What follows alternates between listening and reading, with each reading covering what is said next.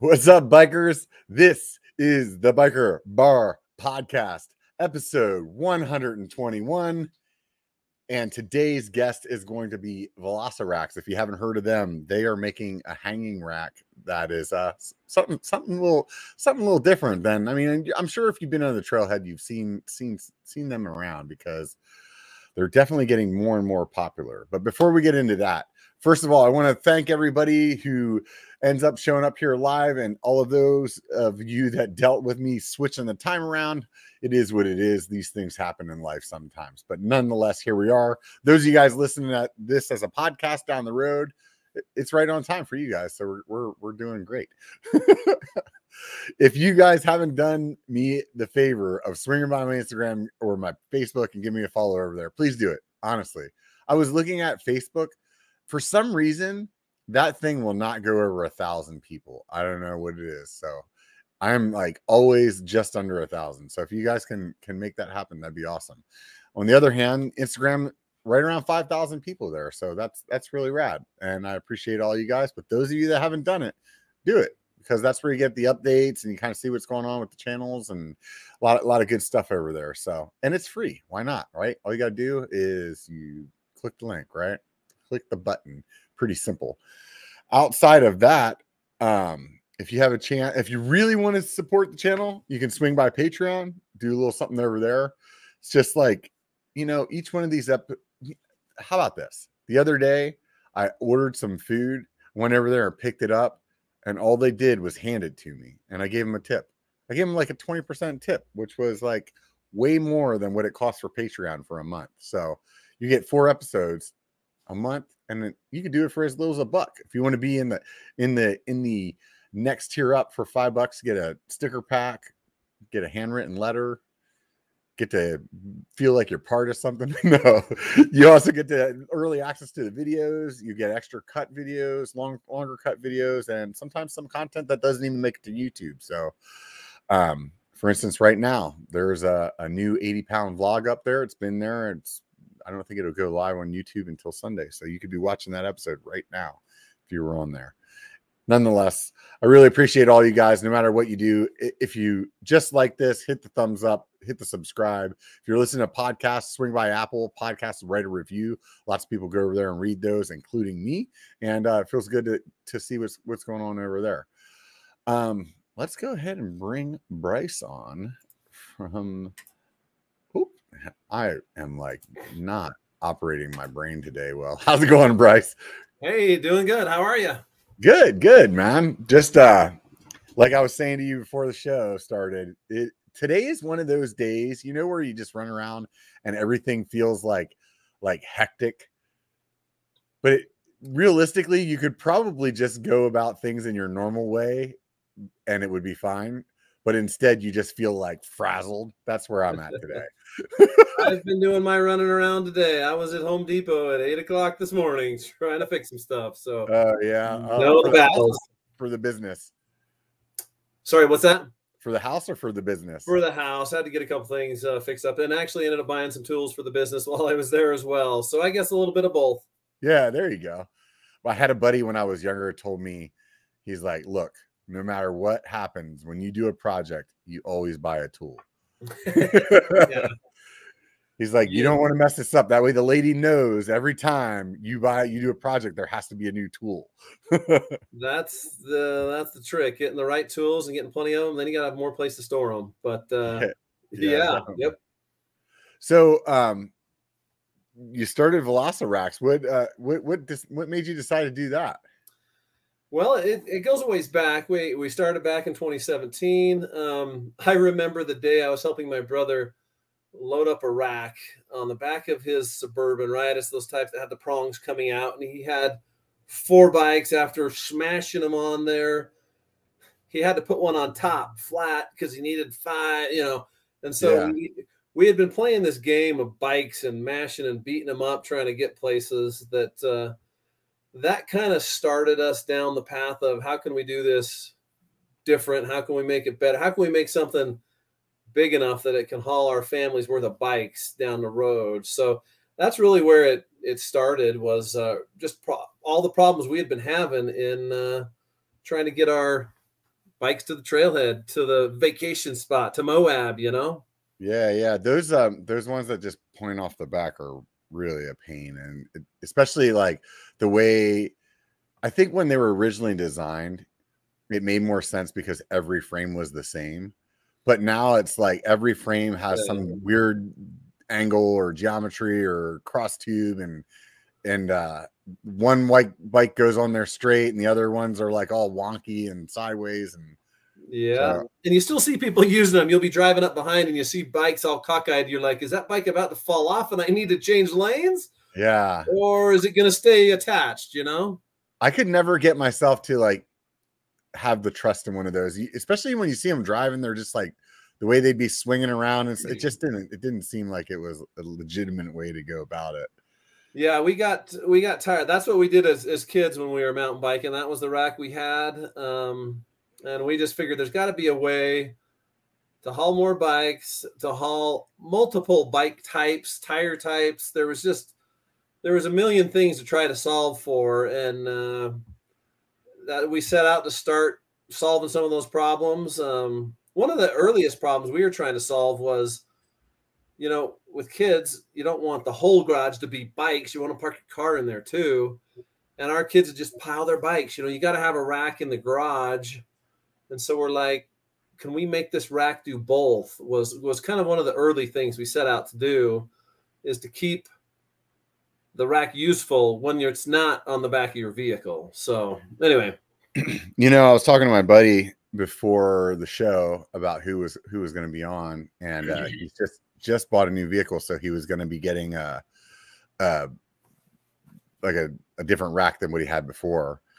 And he was talking about getting a hitch mount rack, and um, I mentioned that to him about you were going to be on the show, and that your rack can also it has like a garage mount, so that you can put it in and hang the bikes in the garage as well. And he was like, it was like you could just see it like his mind like it's Yeah. like that's awesome because I I have one of those older Thule racks that's like a it's got it's a four bike rack, but man, that thing weighs a ton and there's not a good way to store it if it's not on my my vehicle.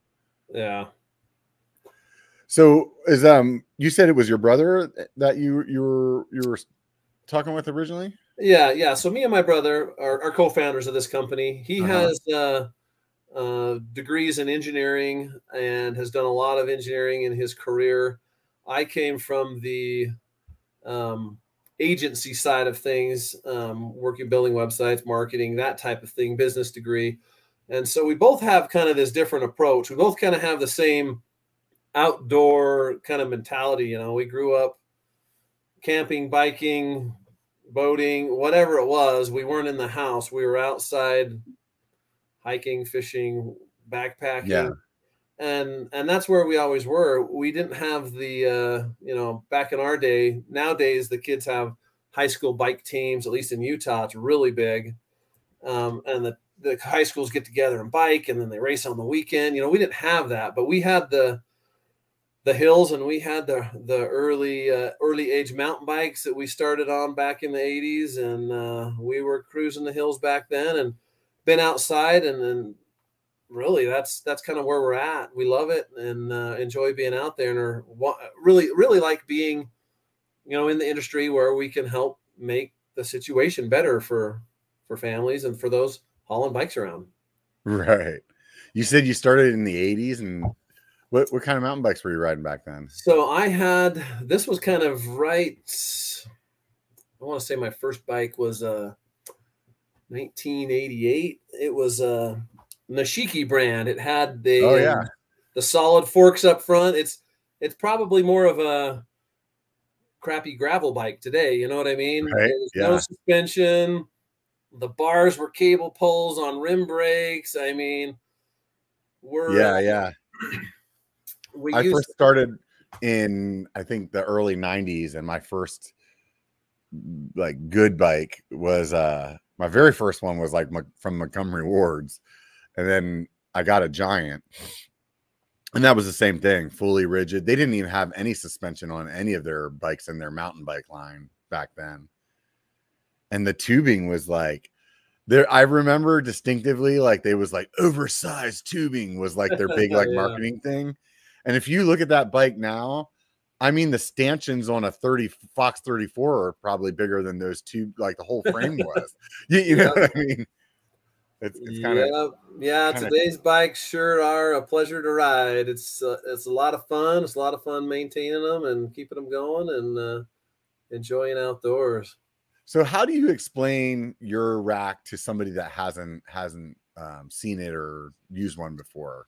What's your what's your elevator pitch? Oh, the elevator pitch. I'll, uh, okay, where I typically start was uh, with vertical racks. Many people have seen vertical racks, and the thing that's difficult with vertical racks is you got to lift the bike so high over your head that you're doing all of it, right? You're loading the whole Mhm. family. You're loading.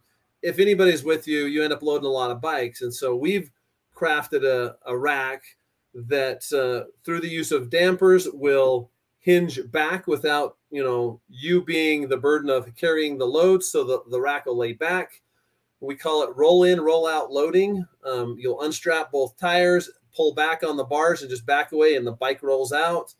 When it comes time to load you pop it up on the back tire basically wheelie it in roll it in strap it down. The the way the rack lays back um, you have backdoor access. So if you've got a hatchback SUV, a minivan, you know, Subaru, any of these types of cars that have that back hatch, you can get access because the rack will get out of the way.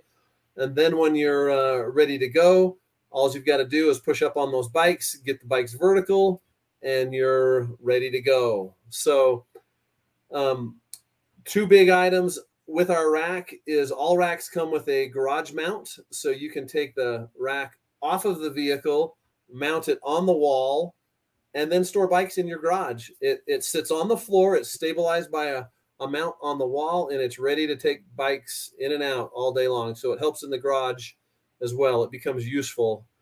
The the other big item is we have a built-in integrated anti-rattle system, and it is a big uh, a big sliding wedge. So it's it's not a weak system. It's tightened with a 17 millimeter bolt we do this because number one, it gets tighter, and number one, we have bigger surface areas to really lock it in your wedge. So that rack is not banging around in your hitch. Your bikes are solid, everything's locked down, and you're good to go. So that's kind of uh, yeah. the, the quick pitch, I guess. Yeah, no, no. I mean, and, and obviously we have plenty of time to not have to be quick, but I, I was just trying to get um for the people that are listening that weren't really like familiar with the product project or the product. Um, figured we probably should do him a favor and explain it, right? Yeah, yeah. so Well, you if you've seen a red rack out there, that's uh, that's what we got going, red and black.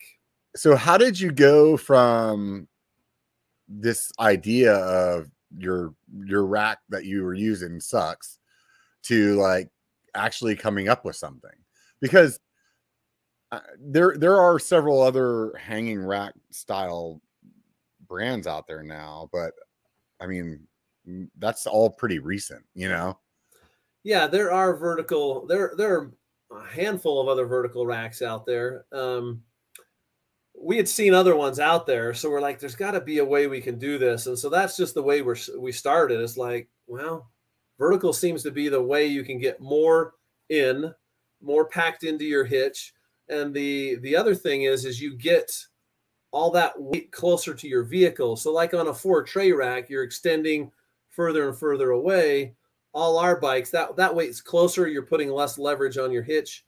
Yeah. Um, but that's really where we started was how can we get a basket a, a we call them C hoops that that'll hold your tire um and hold multiple tire types. Like how can we make it hold a road bike? How can we you know get a gravel get a a mountain bike a, a 20 incher a 29 incher Yeah. a fat bike. And so we just started playing with a lot of different options. And and let me tell you the fail fast method of of getting something done is is what you need to do. Fail as many times as you have to as quickly as possible to to get to a solution. And we iterated i don't know how how many times but there was plenty of arguments plenty of trial plenty of error Right. bend weld try again that uh, that's that's our process to um try different ideas. Obviously, we do that in CAD. Then we prototype that, and uh, uh-huh.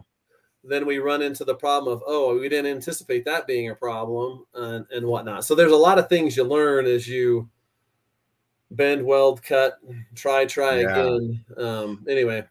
Yeah, I definitely um I can definitely relate with you there. I recently got a 3D printer, so I've been inventing a bunch of stuff. I love them, and, man.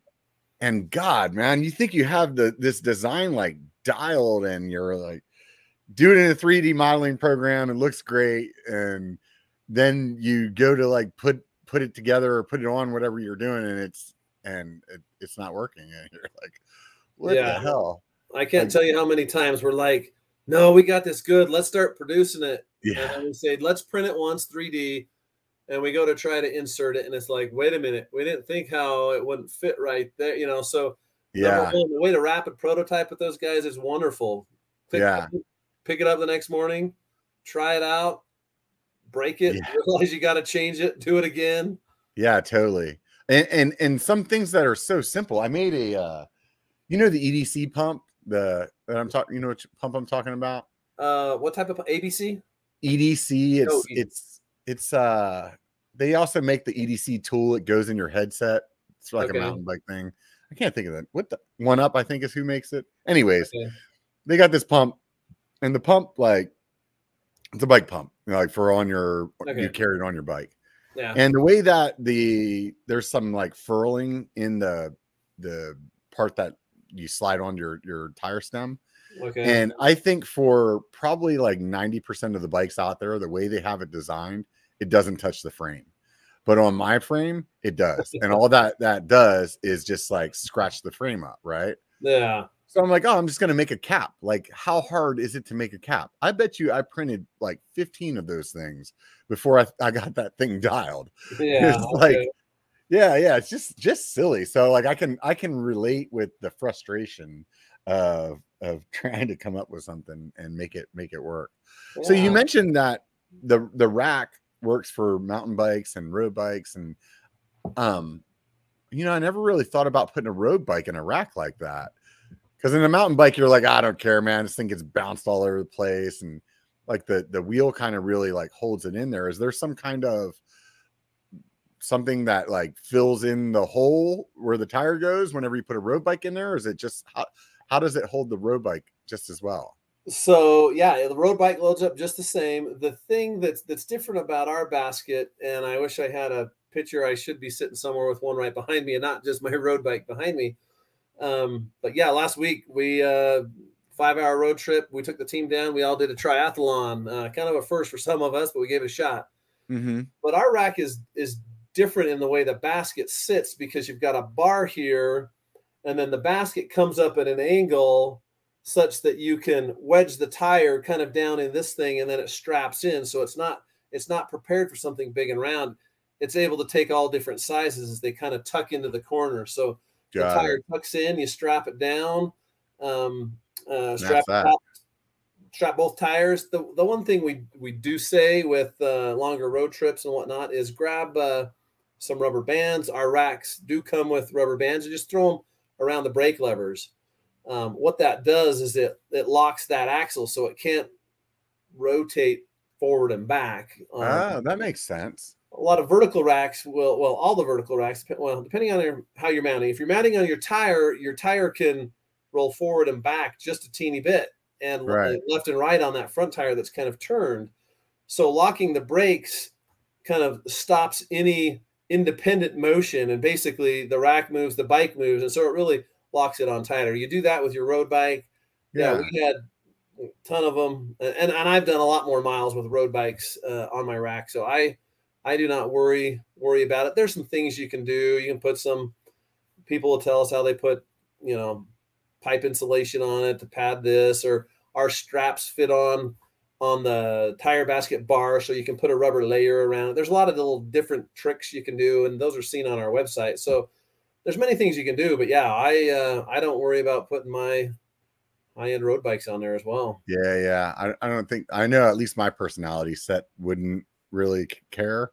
if it had a little wiggle, but I can definitely understand that there there is a, a lot of people out there that are a little bit more finicky about their their the, the bike the way it looks, you know. So Oh yeah, you like your stuff to be shiny and nice. Yeah, You don't yeah. want scratches. If you get scratches, they need to have a story behind them coming down the mountain, right? right, right. Yeah. I'm just I'm I wish I could be that guy that's like wants my bike always clean, but I'll, I'll be honest, I'm just too damn lazy for it, you know.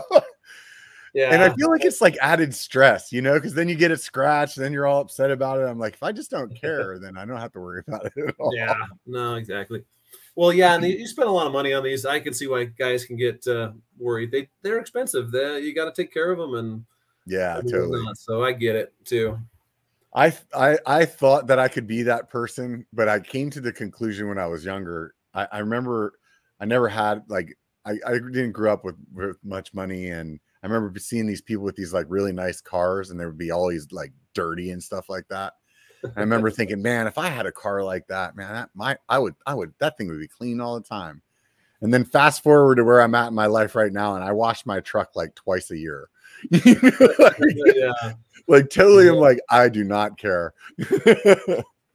Yep. Some people got to have the perfect looking truck, and some people it's Yeah. uh it's a working machine. You know. yeah, definitely. I think you know when you do a lot of outdoor stuff, it's just at least for me, it would be like I would spend so much money and time trying to keep that thing clean all the time. Yeah. It's like uh, we take our dog down to the river, he jumps in the back seat, it's like freaking mud everywhere, and then the next day Yeah. it's like we're all going mountain biking, doing shuttle laps, and yeah, it's just it's a mess. So yeah. um, so you guys have a bunch of different sizes. Uh, I think your smallest, if I remember correctly, is a three, and your largest is a seven bike. Is that correct? You bet. Yeah. Anywhere from three bikes to seven bikes. And obviously, you can buy a big one and put one bike on it, but uh, they come in different spacing, right? So we have we have two versions of our five rack. Mhm. Um, one with 10 inch spacing and one with 15 inch spacing. The uh, our 15 inch spacing really was uh, my desire to put a few road bikes on there. And at, at 10 inch spacing, you can't get the bars to where the bikes don't touch. oh, And uh, you gotta monkey with the bars, or or you're skipping every other, which is great if you got a big rack and you're only putting, you know, four bikes on a seven works great. Um, yeah. but a road bike will block the next one. So we have our 5X 15 inch spacing, and our 3 is uh, our 3X, right? So it has 15 inch spacing as well.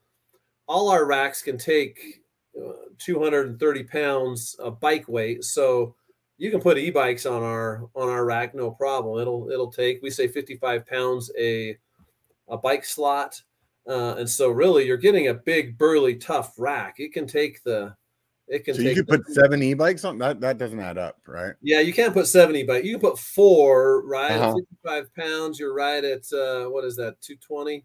Uh huh. Okay. Um, and so four e-bikes, when you get that much weight on there, you realize, yeah, that's a lot of bike weight. You know, Yeah. at some point it's like, how much can the hitch and the car that I'm putting this on handle?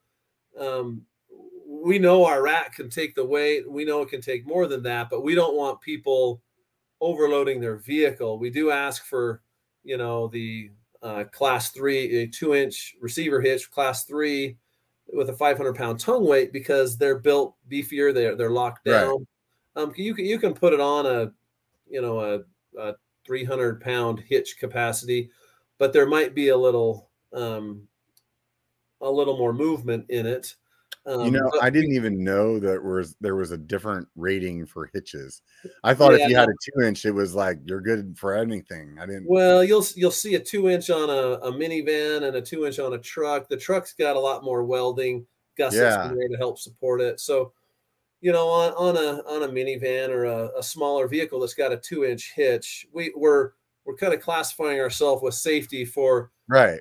For for these racks. But anyway, back to your original question, just our sizing from our our three with 15 inch spacing, we have a four um, that's 12 inch spacing, and then our five, which 10 inch spacing, they're roughly. I mean, the five is slightly bigger than the four, and the four is slightly bigger than the three. They just have different spacings.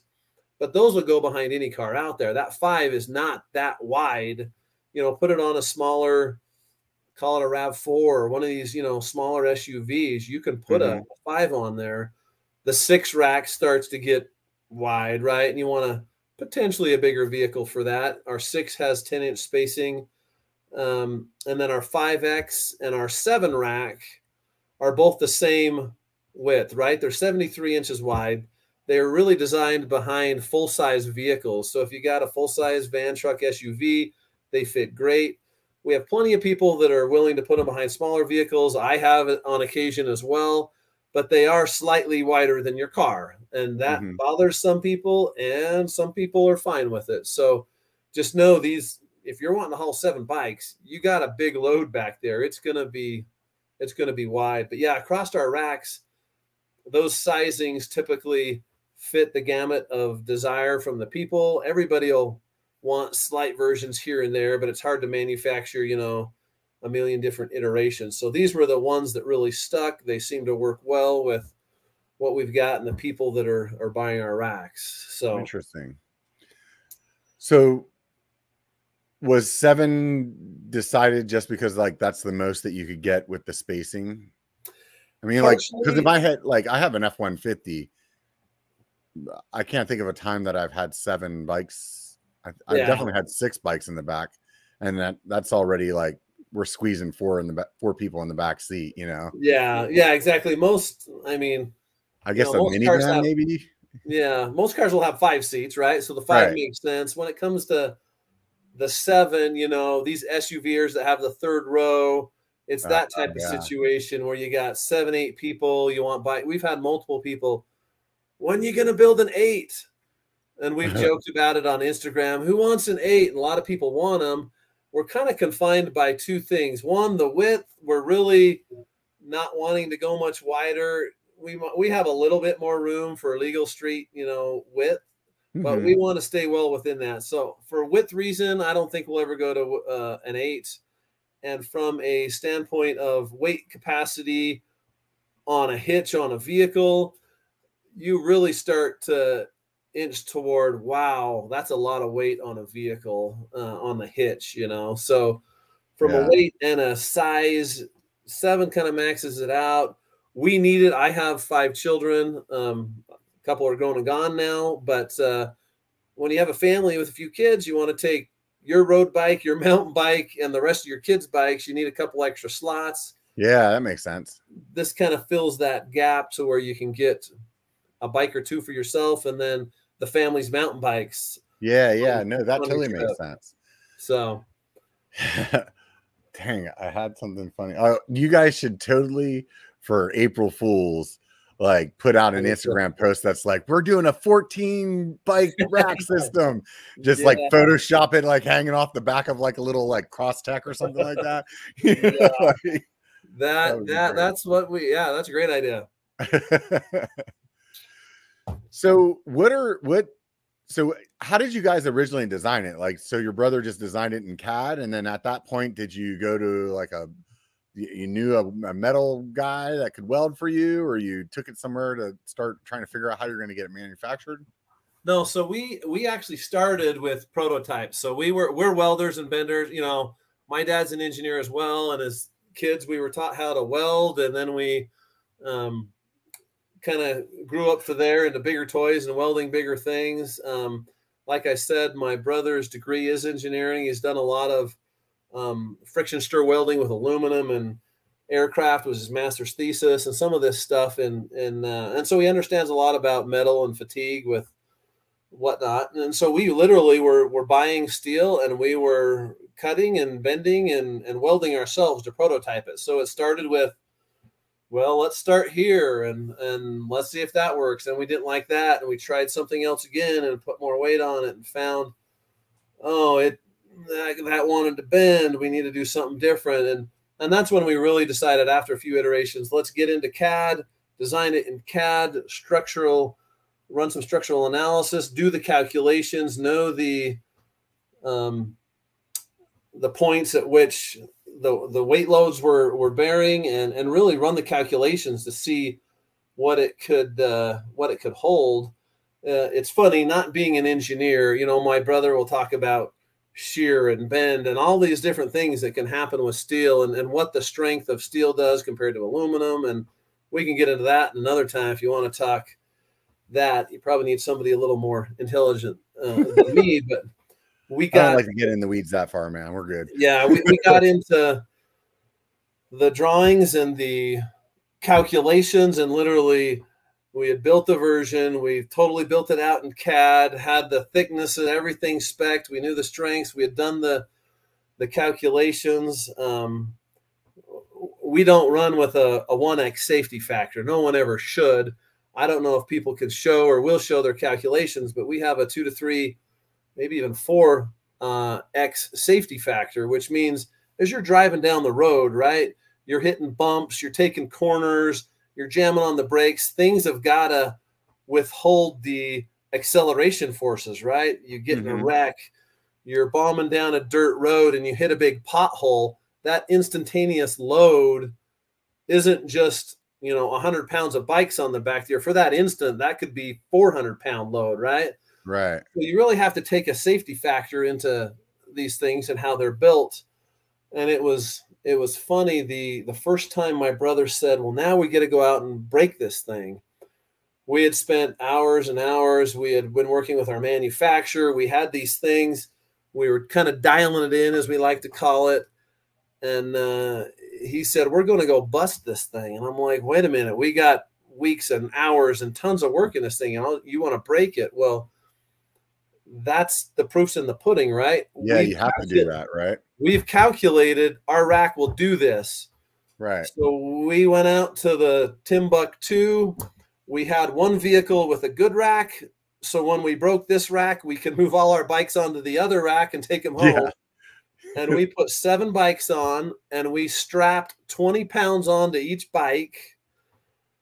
And we went bombing down some country roads, potholes, through rivers, just pounding things uh-huh. to find the flaws. And it was funny. So I would be, I think I was lead vehicle driving up this hill, right? We're in in four-wheel drive, nearly bouncing this truck with a lot of weight on the back. And I'm like, is something going to break and come fi- flying through the tailgate of the truck? I mean, we're right. just beating this thing up. My brother is tailgate tailgating me with a camera out the window, trying to catch every movement and motion as to what's going on, right? and we're just beating down the road, oh, guy with the camera, great. and we're wanting to be in Timbuktu when it breaks, so no one will see what happens and we can analyze it. Anyway, we found a, a, a bolt or two that we had to increase the size and some minor things, and uh, and and really proved our calculations. Um, we even got so far as to in our neighborhood, there's these crosswalks, and they almost have a a little ramp on both sides, and then a, a tabletop. Right? You're not uh-huh. supposed to jump them, but right. if you're going fast enough, you can. and uh, I don't recommend it with seven bikes and 20 pounds on each one of those because yeah, you're gonna do uh, a lot of interesting things to racks in your vehicles and hitches and whatnot. Anyway, we proved uh, we proved our calculations. We knew what we had to do to tweak it to that final last time, and then we then we launched. That was back in uh, so back when we started in 2017. It was kind of prototyping ourselves, right, and getting things where we wanted them, and we had friends asking for them. We were welding them ourselves. We were taking them to a powder coater, and uh, we love the prototyping thing, but once it becomes, we know this is dialed. Yeah. I don't want to make 3,000 of these, right? I don't want to make right. 300 of these. I want someone who can prove to me a good manufacturing process. So we locked down a manufacturer. We got that going. And then we launched at Outer Bike in 2019. So we had been selling to friends online and, and, and a couple close people. Well, we, we finally got our first load ready to go. We took all our uh, all our friends and everybody who had one of our original welded racks.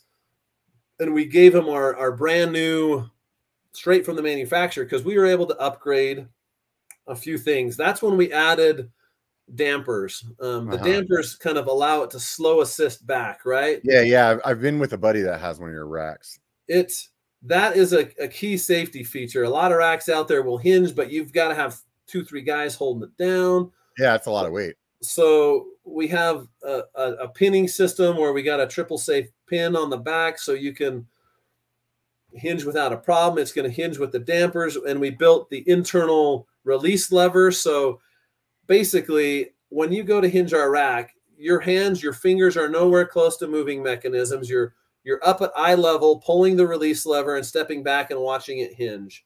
And so these additional features of an internal release lever that auto engages when you push it back up and dampers and all these things came through our our manufacturing process. And we uh, like i said we launched at outer bike in 2019 and then covid hit three months later. This is all a side hustle still at this point right? Yeah, we're yeah. we're coming home. My wife was like yeah you get tuesday nights and you get saturday. And pretty much it uh it turned into tuesday wednesday thursday and then friday you know so every night of the week and it got going fast. Uh, soon after that uh outer bike we got going with NICA in utah so the high school uh, cycling clubs race at NICA. It's really big and we've got a lot of racks here in utah. They helped launch us and then we went to sedona in the spring of 2020 which is it literally whisperings were happening while we were there this is our our second real show Yeah, I was And- at that one. Uh, Basically, we came home from Sedona and everything and got locked down. That was like it. That was the last Yes. hurrah.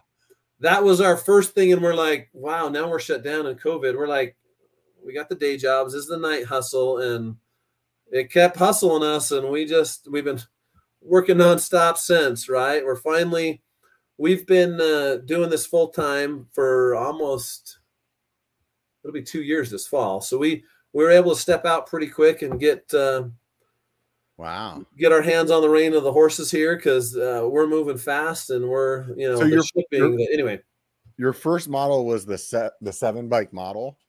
yeah when we Or launched did you come did you launch with all the different sizes? no we launched with a five and a seven Uh-huh. Uh, our five and our seven both with 10 inch spacing. So basically they're exactly the same except chop off the out the outer two baskets Right. and and you've got it right? We were we were toying with a auto uh, an expanding bar system and it just it it made too many janky little things to shake around that we want a solid bar. We want our tire baskets locked in so they can't slide and move. They're fixed yeah, so they're welded on there then. It's not like they're because I was gonna ask that, like, why not just have the same thing and you can just order the extra baskets if you have the five or something like that, or Yeah, and we thought long and hard about that. And I can show you the iterations in the garage where we had different mechanisms for it to adjust, slide it here and adjust it in. And uh-huh. the, the biggest thing we learned is if it's adjustable, you're going to spend your first setup getting it adjusted just right, uh-huh. and then you're going to leave it. Rarely are you going to change it. Uh-huh. And so we're like, well, let's figure out how to lock it in the right position so people don't have to determine what that spacing is and you can lock it in. And the other thing locking it in does is it doesn't leave things to slip and slide around and scratch up and Yeah. mar up the powder coating and get all rusty and also it stays a little more pristine. And things are locked. You're not going to move. I we had a friend he said oh we had some things move when we were traveling down the road. They slid together and basically near destroyed a set of five bikes by the time they had gotten to location because they didn't realize their thing had shifted around. So we're like oh that really makes us want to lock these things down. So that that did away with us trying to come up with you know movable parts Yeah. and accessories that extend. And it's like we will sell you know all our parts are interchangeable. So we've got our black post and it'll take any one of our crossbars and all of our tire baskets are interchangeable. So if you've got a seven but you only need the seven on one trip and you want a three the rest of the year you can swap those out talk with us get an extra set of crossbars. And for you know a couple hundred bucks you've got multiple sized bike rack that is rock solid all the time Yeah, I was gonna ask you that. So there's a there's a way then to go if from a three to a five.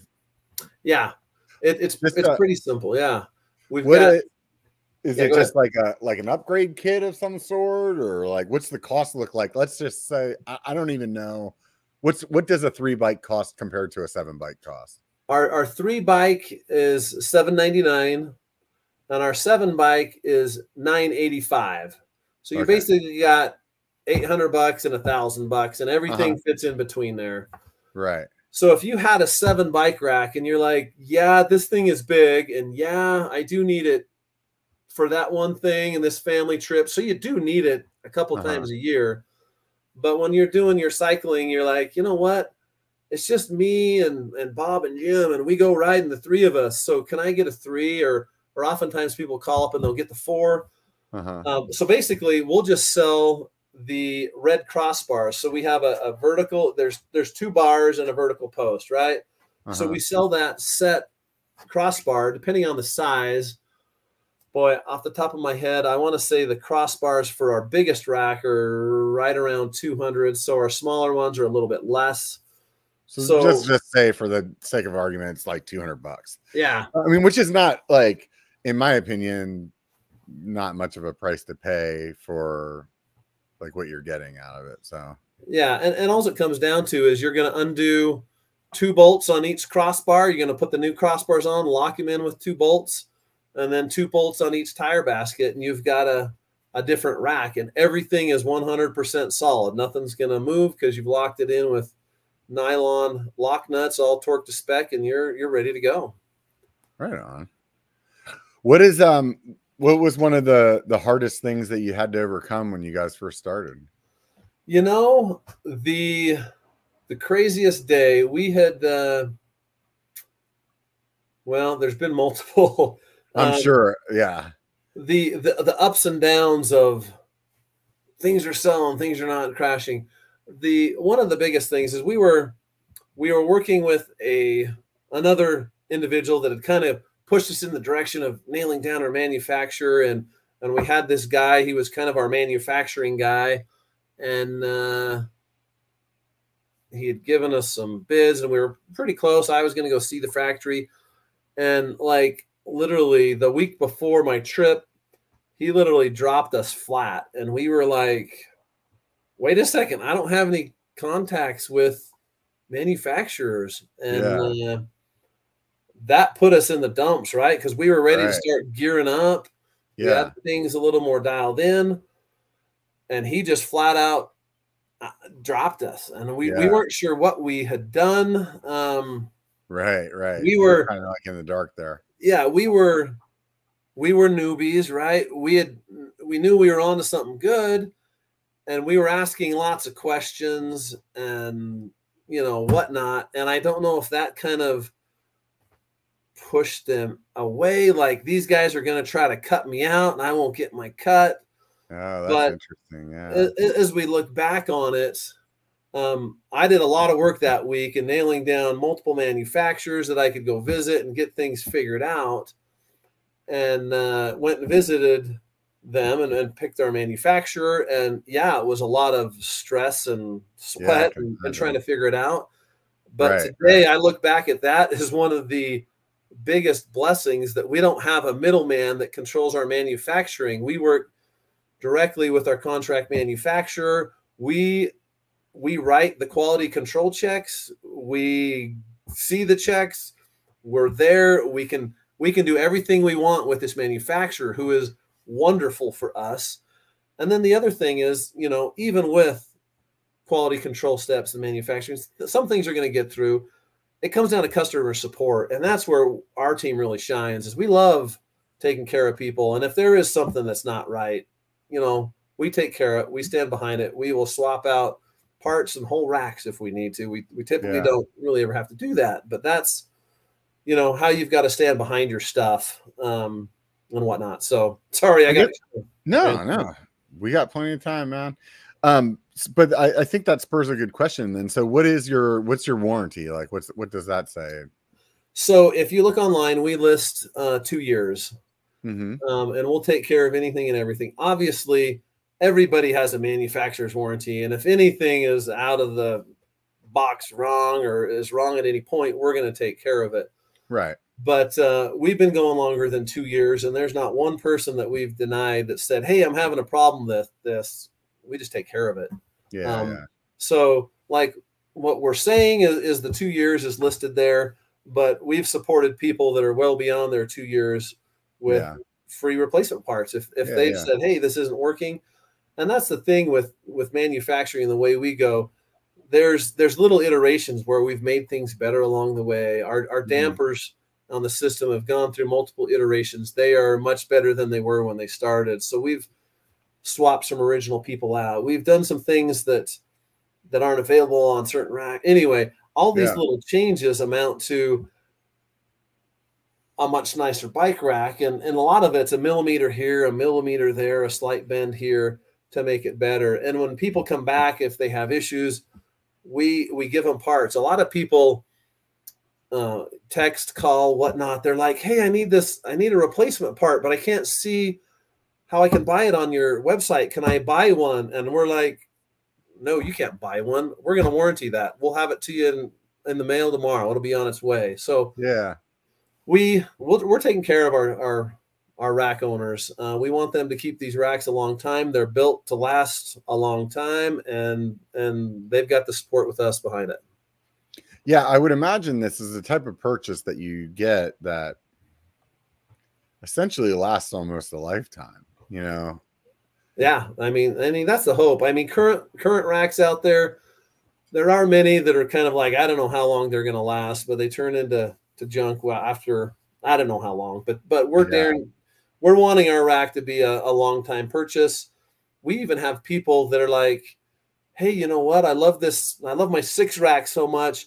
I'm coming back to buy a four rack so I can have them on both cars. And you know, so we got Yeah.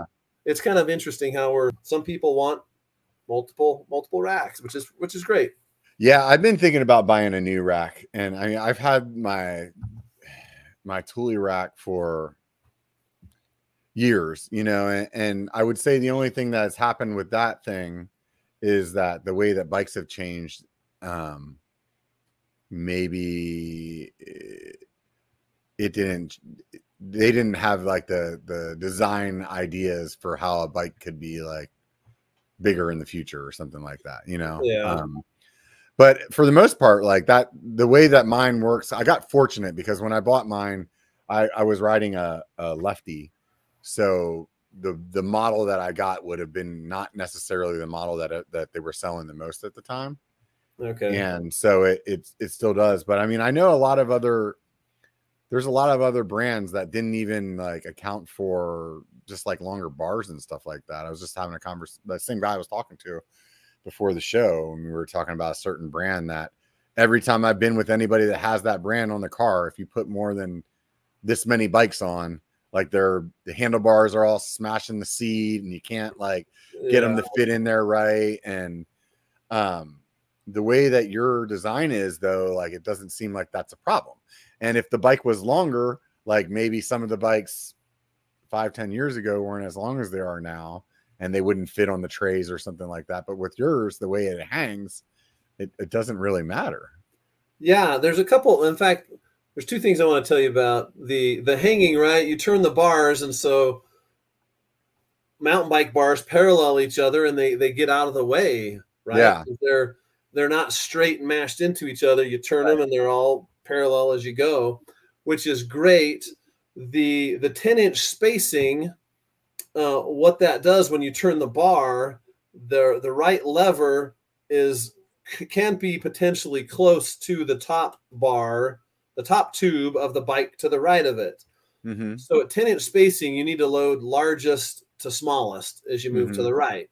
Mm-hmm. So I can't load a small and then an XL because that XL is going to have the brake lever of that small bike to the left of it into the top tube. So you load you load three larges, you load a medium, your small, whatever it is. And as you're loading, you check, okay, do I have clearance? Great, I do. If I have two larges and they have some different geometries, switch the bike order and put the other one and, and check how it lines up with each other Mm-hmm. um, and, and typically you're going to end up with a great solution. Um, we talked about rubber bands. The rubber bands on those brake levers also help give more clearance on that top tube if needed. Um, but as you load, you're checking to make sure nothing's gonna because because bikes are gonna kind of shimmy a little bit, and, and yeah. you don't want them touching because if they're touching, that's gonna put a nice little scratch in your bike. And so yeah, load large to small, but that's where our 5X rack comes in. You can almost load any bike, any order, and you don't have to worry about it. And so that that is a popular one of our racks. It's wide, it's 73 inches, but for shuttle companies to know it doesn't matter who I pick up at the bottom of the hill. They're loading in the first slot. We're loading to the right. We're done. It's loaded. Velocirack came from us in wanting to create a rather simple, speedy solution to load bikes. You don't yeah. need to take forever to do that, and that's what we're trying to create is a enjoy the ride and don't fear the headache of loading your bikes. Don't not take your bikes because you know you've got an hour of frustration and trying to get them on the rack. Know that you can load them quick. It's really easy to use. I mean, the one the one that I used with a friend was like it was it was really easy to use, and I was I'll tell you I was very surprised with like how easy the um, articulation worked. You know, because um, like my my rack is you know it has that ability to to like kind of notch down that way if you had a uh, like a hatchback or something you could open it up. Oh yeah. But, but it's like what you said um, earlier i mean if i pull that thing down and there's four bikes on there that thing weighs a freaking ton. So first of all you got to like be able to lift it up a little bit just to be able to get the to pull the, lever to make yeah. it go down. Yeah and then once it goes down then you're like over there you're like doing a deadlift to get the thing back up you know, and and God forbid you weren't thinking about it coming down when you pulled it and it just smashes you in the in the shin or whatever. But yeah, exactly. There's a lot of safety things we we we thought through, and and that's the first thing you think about and everything. You don't want anybody getting hurt, but you need this to be functional and getting out of the way. Um, so the the moms that are driving carpool here to mountain bike practice know that they can help their boys and their girls load their bikes, get them to practice, and it doesn't take a guy like me or you to get their bikes there. You know? Yeah, yeah. No, it's super simple, simple to use. That that was definitely really impressive. Is there a like any reason that you wouldn't or that you don't have just the six that's on the the width of the seven? That way, a little more spacing. Yeah, we've we've discussed that. There's a lot that comes into play when you consider how the bolts bind down and where you need tire bolts to hold the straps down uh-huh. and the alignment of things it, it, comes in funny as you look at it in the in cad you can get two or three of them spaced out at, at 12 inch spacing but then this one you can't because it's got to line up with the bolts that are holding the thing together and so there's a few other things that kind of factor in that you don't realize it till you're playing with it in. CAD or in modeling and seeing how, oh, well, if I move that one, the waterfall effect is these two baskets get the extra spacing, but this one can't and this one can't. And so it looked wonky. So we've kind of stayed yeah. with the, the spacing we've had. Yeah. Yeah, I guess in my mind, like I'm like, oh well, sometimes I'll have six people in my truck, but I don't. I wouldn't feel like I wanted a seven because the six would be the exception. But in that case, I could always use the five and just throw the six bike in the bed of the truck. Yeah. You know, so. yeah. And a lot of people will, they ask us, well, what should I get? And, and we're like, well, get the biggest you think you need. And think about, like, I like the fact that if I've got a six bike bike rack mm-hmm. and I'm mm-hmm. only taking five bikes, then at any given point, I can leave one of the baskets empty and it kind of lets me put two in, take some extra space, and put three in. And so if you have a bike that's, you know, you got all cross country, but here you have this downhill bike and the geometries just don't work. You can put your downhill bike a space and then all the cross country bikes, you know, and so you yeah, get the yeah. extra the extra freedom of that extra space. that extra space or if you like to carry extra wheel sets you can throw those in the top basket and just strap them down and, and carry an extra wheel or two if you don't want it in the vehicle. Yeah. Um so yeah there's some things that are nice about having one extra slot if you've got yeah. if, if you're going a little bit bigger anyway you know?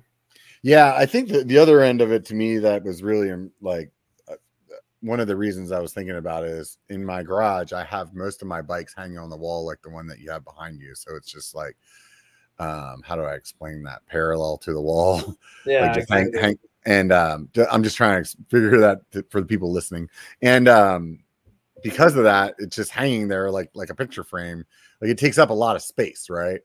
yeah. where the amount of bikes and i'm you know i have two mountain bikes a gravel bike a dj and then like my single speed ride around town and walk the dog bike you know like yeah.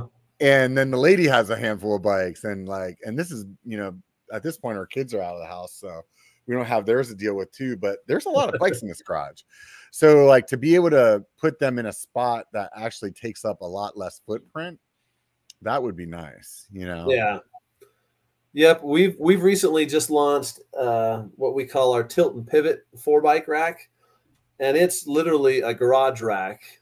Um, you mount some rails along the wall, and you put baskets into these rails at one inch spacing increments, so you can space them however you want.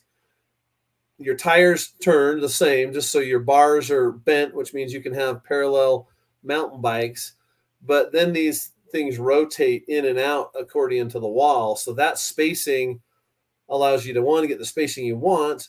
Or our biggest problem was, hey, I have a six bike rack and I've got six bikes stored in my garage, but I'm leaving right now. I'm taking the rack and I'm only taking two bikes or three bikes, which means I'm leaving four that I'm just going to have to drop on the ground. And so this rack is engineered to fit in the same footprint in that you can mount it to the wall, pivot all the baskets to the wall, and then mount your Velocirack over top of it in the garage. Store your bikes in your Velocirack.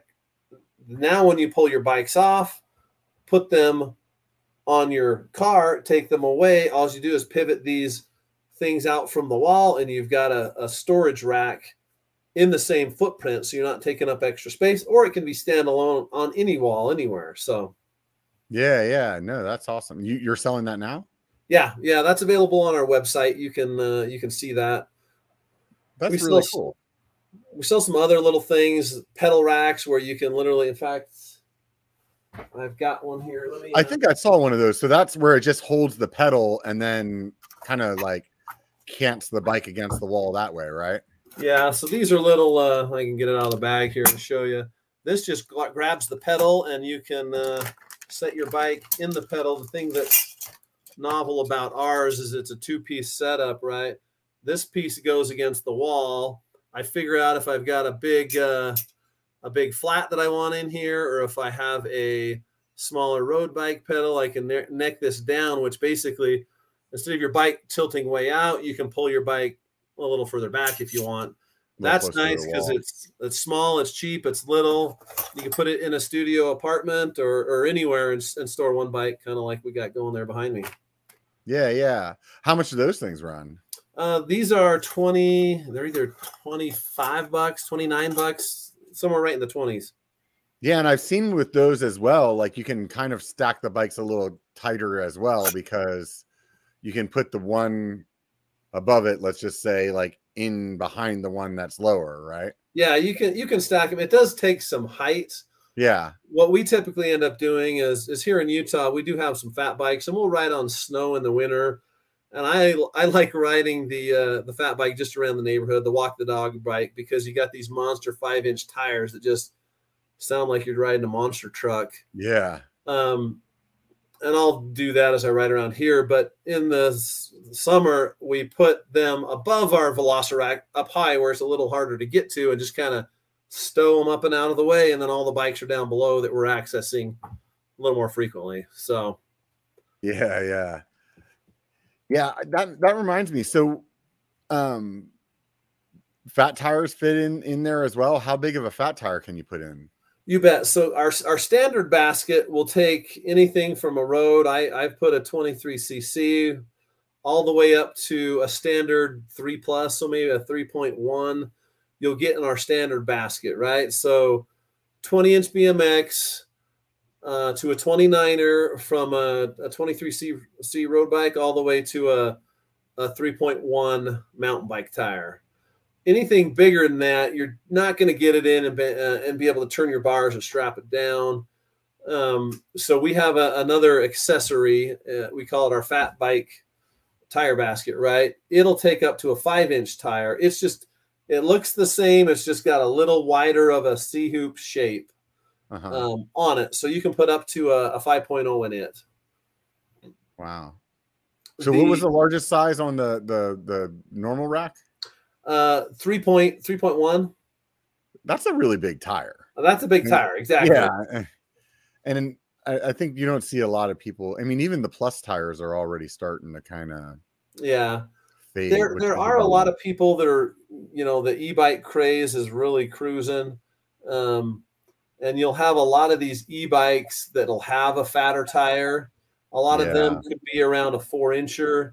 What we'll find is, uh, and this is where I'll uh, mention right now, is the a lot of them, if they're not, you know, full mountain bike, you're ready to go romping through the forest type bike, if it's just like a cruiser, they'll have a, a fender over that front tire and they'll have a fender over the back tire. The fender over the back tire doesn't matter. And that'll keep you from getting rooster tailed if you're, you know, riding in uh, in water. But the front tire fender, if it covers, you know, a quarter of the tire, that's the part of the rack that's going to grab the tire. So that doesn't work with our rack. You're going to have to oh, remove yeah. that fender so you can strap it down. Otherwise, you're crushing your fender as you're strapping it down. And right. Anyway, so the front fender on some of these cruisers, on uh, e-bikes, um, that type of thing. You know, the short little stubby plastic ones that are cut out on a standard bike to just keep some of the mud off the stanchion tubes. Um, those work fine, but once they're a little bit longer, they do need to be removed. So, yeah, yeah, yeah, that makes sense. What um, what about security? How do you guys have anything built in for that, or is it just like yeah, yeah? No, that's a great question. We do have a couple options. Um, we started by offering um, just a cable, right? We have a 15 foot cable which can run through you know, I'll, I'll usually run it through the bottom triangle and the rear tire and strap it back to the rack. Depending on how many bikes and what you're trying to get, you'll strap it to the rack. You can go down and, and lock it to your your uh, where your tow chains would go if you'd like. But that cable, we're we've got the biggest in my I think it's the biggest. It's almost a half inch diameter cable that uh, has a thin little rubber sheath, uh, kind of the sheath you're, you're used to on rubber on the cables. Yeah anyway, so we launched with a, a really stout cable. Um, and, and then we knew all along we planned on putting locks in that top tube. And so we have uh, integrated locking, um, an integrated locking system where there's two cables. If you've got the, the bar, these cables rest inside of each other and then they'll pull out to the extent of the bar and then you push them back in. Mm-hmm. So they can come out and around and lock into the rack. Our uh, originally we had built these in our very first prototypes, um, and the trick just becomes kind of the sliding it in under all the bolts that are holding everything together. And so you'll notice even from day one, the way our bolting system on our bar was planned, we knew we were doing this. It just took a little while to get out of the gate. So if you were to purchase our our locking kit, if you already had a rack and they are compatible with any of our racks out there, I guess, except the three. The three isn't wide enough that when you pull the cables out, they just don't do much. They can't get around far enough. The cable's not long enough. So from our four rack and up, you're going to pop off the end caps off both ends of your rack, and you're going to slide this cartridge in that has these cables and tubes that everything works with. And then you're going to put in two new end caps and there's sliding doors that that clip shut and open. And so you'll slide open the door pull the cable out of both sides or if you only need one. Anyway you'll pull the cable out lock mm-hmm. your bikes up and again that's all built in. So it's contained there. It comes with a little four digit combo lock. Um, the big thing to note is with these integrated locks the cable is smaller but even with our big beefy half inch near half inch uh, cable lock cables are cables and if if you've got someone that's wanting your bike it doesn't take but a few seconds to get those. Yeah, cables yeah. Grinder grinder will go through pretty much anything really quick. So Oh, yeah. These battery powered grinders, you can cut it in a matter of seconds. People are always like, well, bolt Yeah. cutters. They're not using bolt cutters. They're using grinders, Yeah. and it's done like that. So take your bikes in your hotel, lock them up when you're running in for two minutes to the store and coming back. But yeah, they're really just to keep honest people honest. That's the way that I look at it. You know, Totally it's agree. like like even whenever I would have I had a, a a ratchet strap that I would put over my bikes and the, when I'd be like having them in the tailgate and it just had some little wires and a lock in it.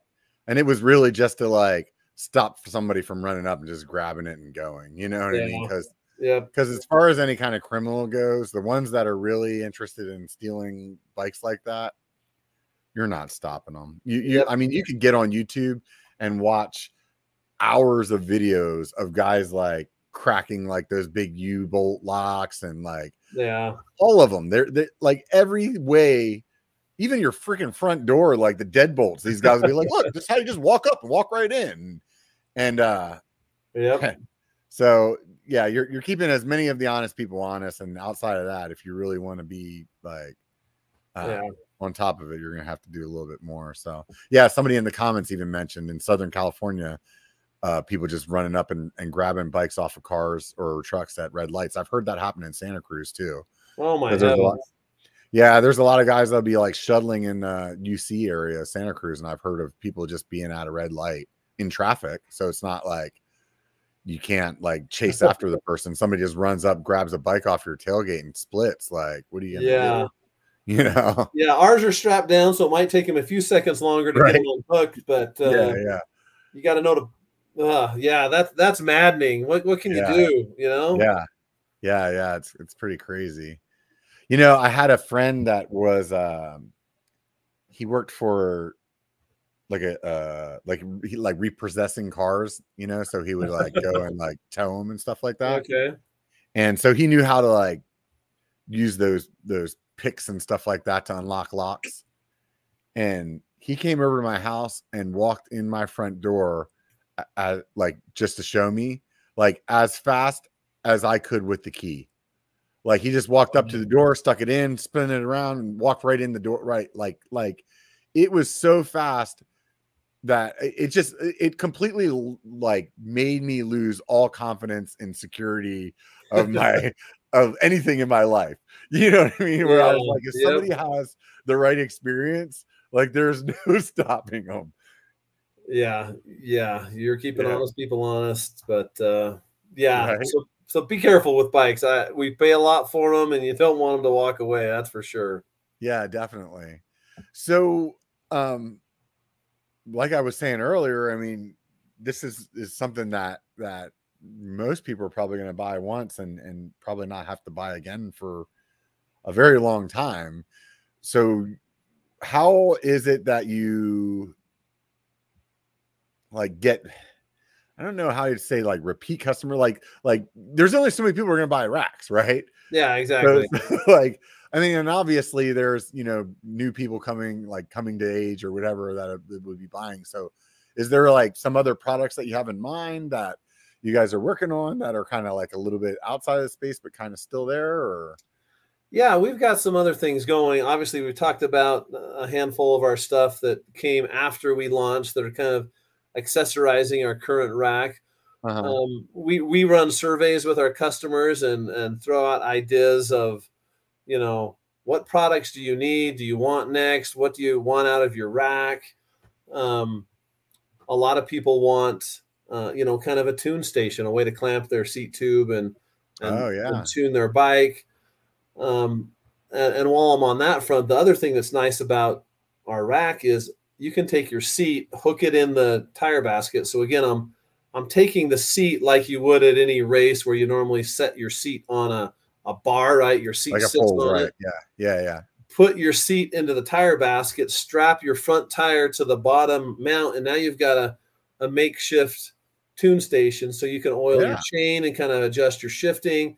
So Oh, that's that's something you can do without even needing that. So we've we're we're talking on on on that. Do we need to do anything there? I mean, that's a I think a lot of people would like that personally, Yeah. myself at my house, I don't have a big garage, and I do have a a, a, a tune station. Right, I've got a little stand. Yeah. To be honest, it's down at, at, our, at our shop. And I'm like, if I had something that clicked onto my rack, it would be nice and easy and handy. And so that's something we're talking about. There's a couple other uh, stands and things we're working on. Some of them I can't share the full details. Yeah, yeah, yeah. Totally. I understand. We don't like doing things that have already been done, right? We like doing things different. We're we've got a couple ideas. We're looking at some stuff and potentially other industries as well that that still kind of ties into this and might crossbreed into other areas hmm um, technology that we develop here can can be used here. Um, I would there's- imagine that you would have some, like maybe some kind of moto thing that you guys could do or something like that. yeah, I was even suggesting that a bunch of our employees are big into motocross. They were big NICA racers and they're still big into riding bikes, but they do ride motocross a lot. And uh, and so there's some things we've talked about, uh, things we're you know kind of in varying phases of Yeah. what can we do to to get into different industries and then what can we do to add on to the the the great customer base we have because you're right if i sold you a rack you're not going to be coming back buying a rack for a long time but i can tell you one thing i want to say every one of our customers has sold a rack to their neighbor which is Yeah. yeah. Right. every day i get people approaching me at a gas station like hey where'd you get that rack i mean it's hilarious Yeah. Totally. Um, I think that w- would there po- be a possibility that you guys would look at doing like a roof rack of some sort that maybe is not a hanging thing, but like still just in the rack space, but kind of putting your own spin to it or Uh, we could. We've we've talked on varying things. We've never really nailed anything in that area down. Um, roof racks are no one likes lifting their bikes up there if they can help it. yeah. Um, so I think it's got to be a it's got to be figured out. You know, a Mhm. way to make it a little more. Anyway, yeah, we haven't. I I wish we had a bigger development team. We're working on that to get things out Yeah, quicker yeah. because it it takes time to develop a product, to build a prototype, to iterate that physical prototype, to go back to the drawings, to iterate, to build, the test, to then prove. Now, how do we manufacture this too? Right, that final stage of we got to manufacture this such that it's repeatable. And the last challenge of uh, you know it's got to fit in a box that can be shipped. Right, that's Right. one of the hard things with our racks is is they are big and and they take a little bit to ship and so there's a lot of things you got to think about as you as you build products do people want it after you go through all these cycles of Right. trying to prove it So you- You said earlier that the the seven bike rack was around a grand. So Yeah. Then then how's shipping go then? You got to pay another couple hundred bucks on shipping on top of it or is that yeah shipping's uh anywhere from 90 bucks to 130 we're we're we're trying to negotiate better rates. We're trying to take over that and really drive that cost down because we're not out there to make money on shipping. I mean i think a lot of people nowadays expect free shipping right right? we're used to Amazon. It's like, Damn how is it Amazon. shipping free? It's like, well, number one, we have people that'll drive all over this country to where we're located and pick it up to save on shipping. They plan their family vacation through to grab a rack. And so Uh-oh. that benefits, they don't have to pay for shipping. Um, but it's transparent, right? I'm not marking up my rack and then hiding the shipping Yeah, yeah, yeah. cost. We're dealing at actuals and, and trying to just, in fact, in most cases, we're probably losing a little bit on everything we ship because we don't want to make money on shipping. We want to run a business that makes a great bike rack and that we can make our profit there. And we'll let UPS run their business on shipping. And Yeah, yeah. it's, it's fun dealing with shippers, but uh, yeah, it, it is effort to ship. And we're working on, you know, potentially getting uh, a shipper out east so we can have east and west and deliver quicker to everybody. There's all these things we're trying to do to drive that cost down. Yeah, yeah. Yeah, that's crazy to think about. You know, it's like these are all things that, you know, as in a business that you're you're in that you think about, but as a consumer, you're just like, whatever, man. Amazon gets everything here in two days. Why can't you? And for Yeah, free. exactly. You know what I mean? So Yeah. it, it is what it is. Like I, I totally understand. Um, I mean, so a- as it is right now, how do people buy them? Is it only through your website or? Yeah, so you can go right onto our website at velocirax.com and you can see pictures, you can see our instructions, our manuals, our videos on how to use it. And then it's an e-commerce site, right? It's, it's ready for you to look at our product, put it in your cart, purchase it and check it out, uh, check out, right? So it'll take your, your credit card, process it. What happens from there is, is we see that instantly and it's right into our shipping management software.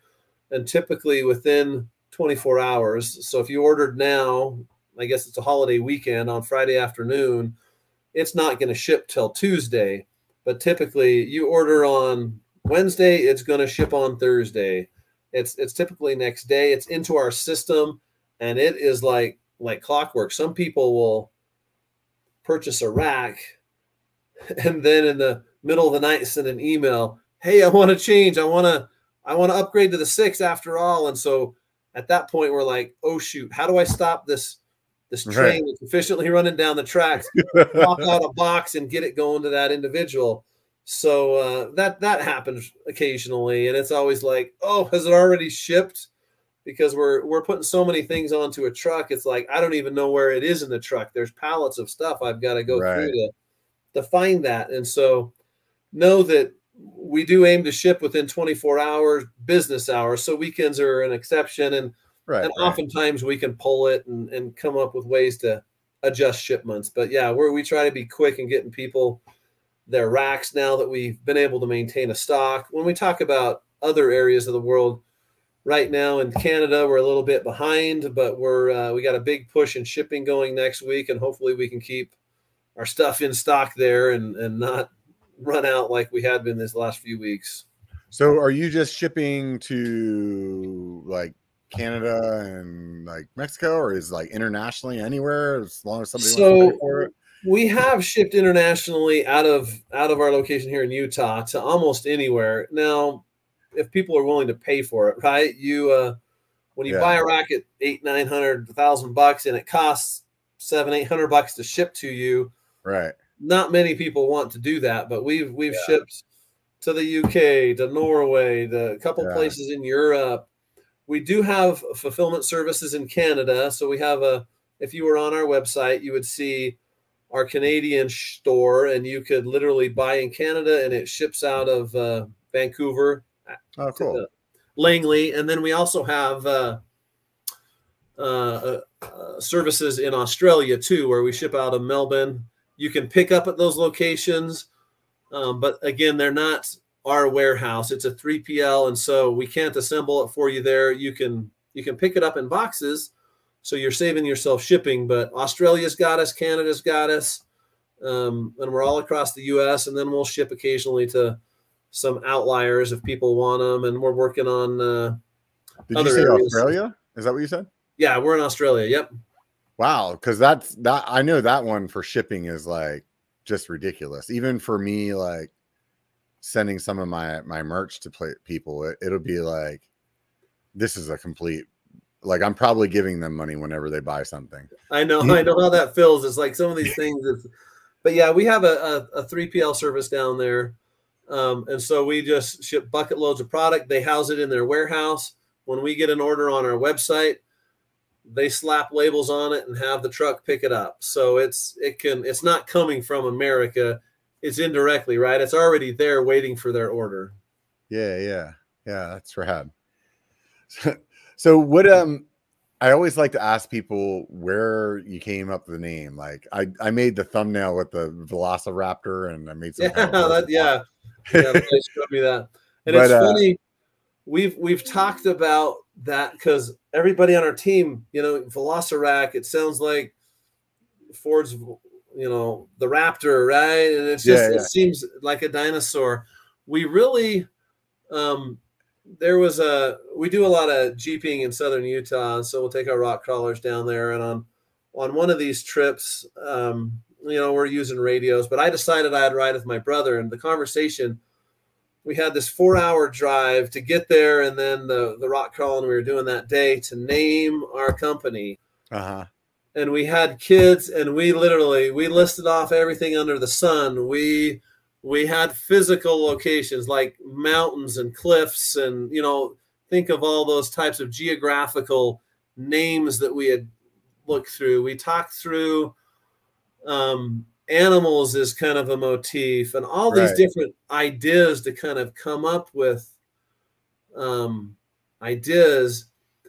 And uh, something we always wanted to embody was the the speed of being able to do something quickly, and velocity really turned into velocity with a rack and and kind of that that combo. And so the you know dinosaurs never really came into play in that decision and we've really never really gone down that path. I don't know how we we had a handful that kind of made it through the two page list and then you start googling and you see oh that's already being used and that's being used and what can i try to register? And it it kind of i can't remember the final the final couple that we were kind of arguing about or not arguing but really Yeah, yeah, yeah. that's Having really coming conversation. But uh, you know, we came down to the end of this just seemed right because our our racks are they're meant to load fast, right? It's it's not not spend two hours loading your bikes and one hour riding. It's like spend two minutes loading your bikes, Yeah. spend a minute unloading them, but spend the most of the time on your bike. And so that's where we came up with is just we're talking about speed and efficiency, and then that's what we went for. Yeah, yeah, yeah. No, I figured it like when you said it had nothing to do with the the uh, dinosaur.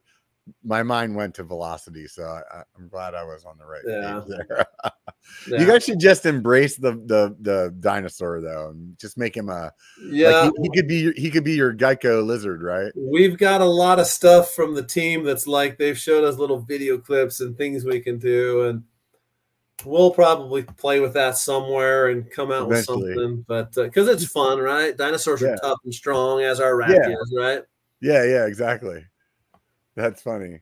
So, um, where where do you want to see this go? Like, do you want to see th- this like you guys be like sitting in REI? Do you want to see it just always being like direct to consumer?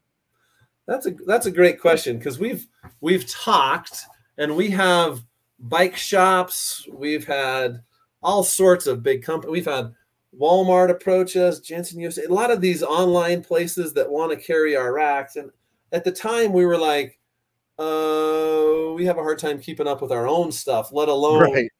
what what you're gonna do to us. And we've we've really amped up our production and and, and it's going. And I'm like, but we can deliver. We live in a world that kind of expects to ship stuff, right? And so we've really moved away. And I think I can't remember where I saw the statistics with with uh, COVID back in 2020.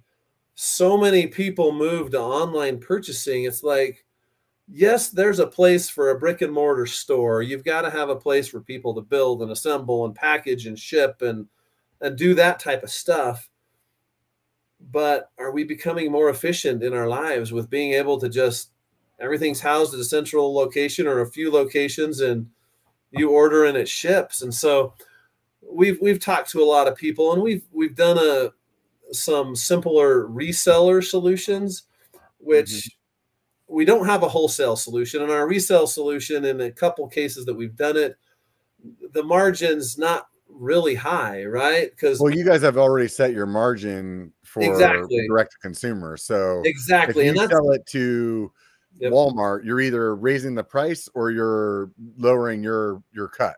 Exactly. And that's where we didn't want to go. We wanted to keep these as affordable as possible. And I get that these racks are expensive. I get that. Yeah. When you compare them to the the racks that are really doing this good of a job, they're kind of all in this price range or even higher in a lot of cases. Um Yeah, I, I think even So- mine that I bought years ago, if I really because Thule has a funny way of like like tricking you into spending a lot more money.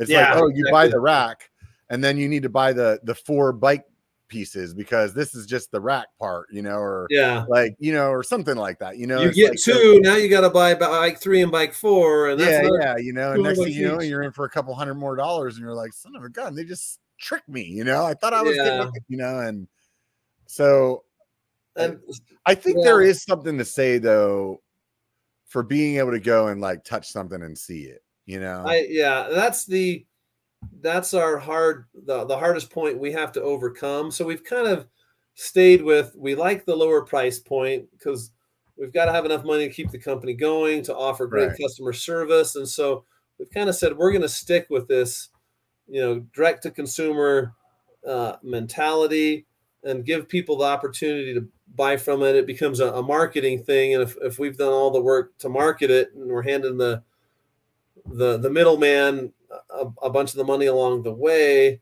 then we've got to raise our prices, and now people they're not Mhm. so they're not as desired as much. Anyway, there's a whole million things to play there, and uh, yeah, that's where we've decided we'll stay with you know customer direct, and obviously we're open. We're always reevaluating and seeing what's the best option. Um, could we be in stores in the future at some point? Maybe with the Yeah. way kind of the system the world is with shipping.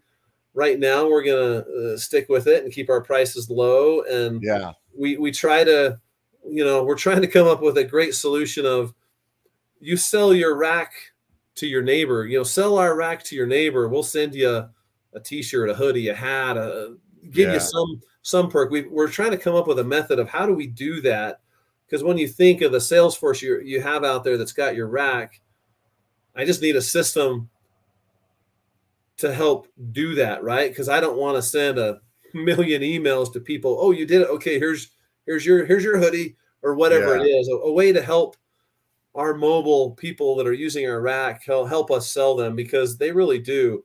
It's funny. You'll find our you look at our heat map, you'll see a rack be sold into a, a neighborhood or an area, and pretty soon you'll see a few people start purchasing around that area because it's visual, it's seen. They realize the the value and what they've got, and it they just, it just starts happening. So that's probably the big jump for us is how do we how do we better do that? You know, use our customers to help sell.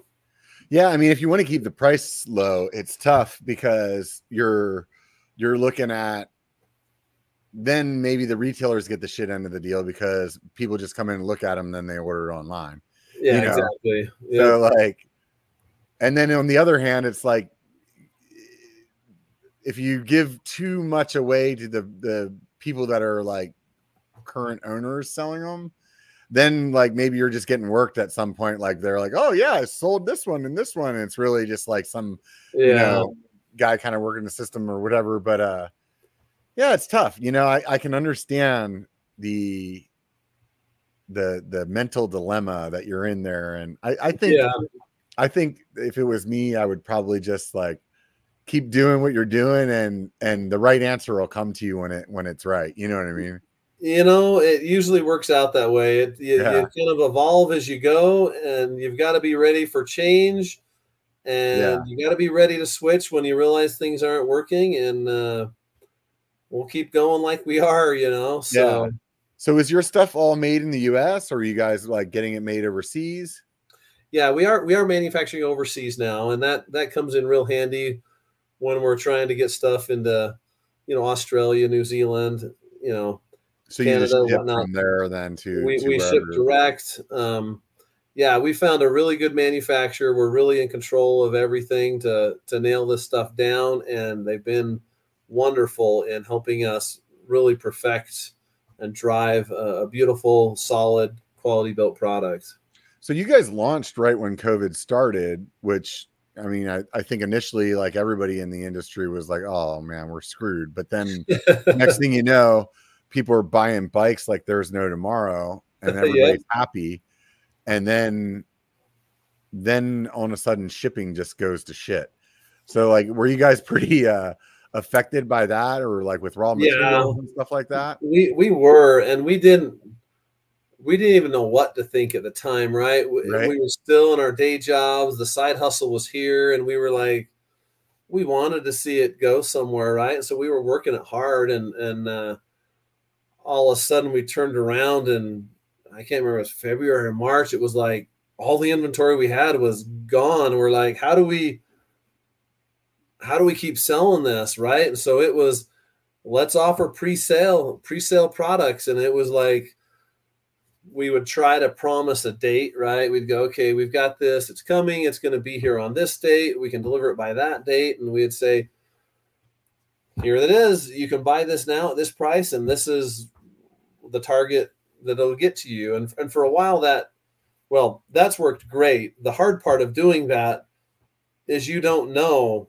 how bad the port is going to be messed up, right? Mm-hmm.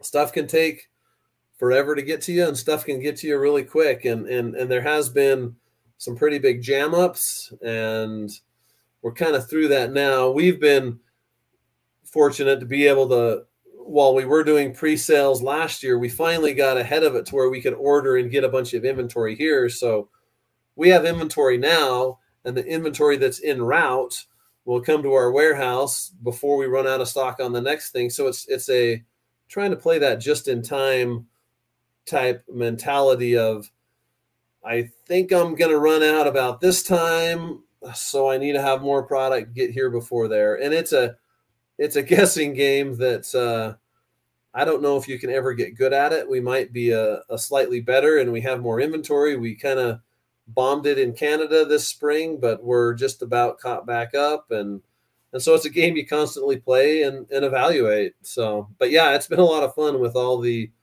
shipping fiascos, trying to keep things uh, in stock and moving. Yeah, yeah, I, I, I can only imagine. So, um,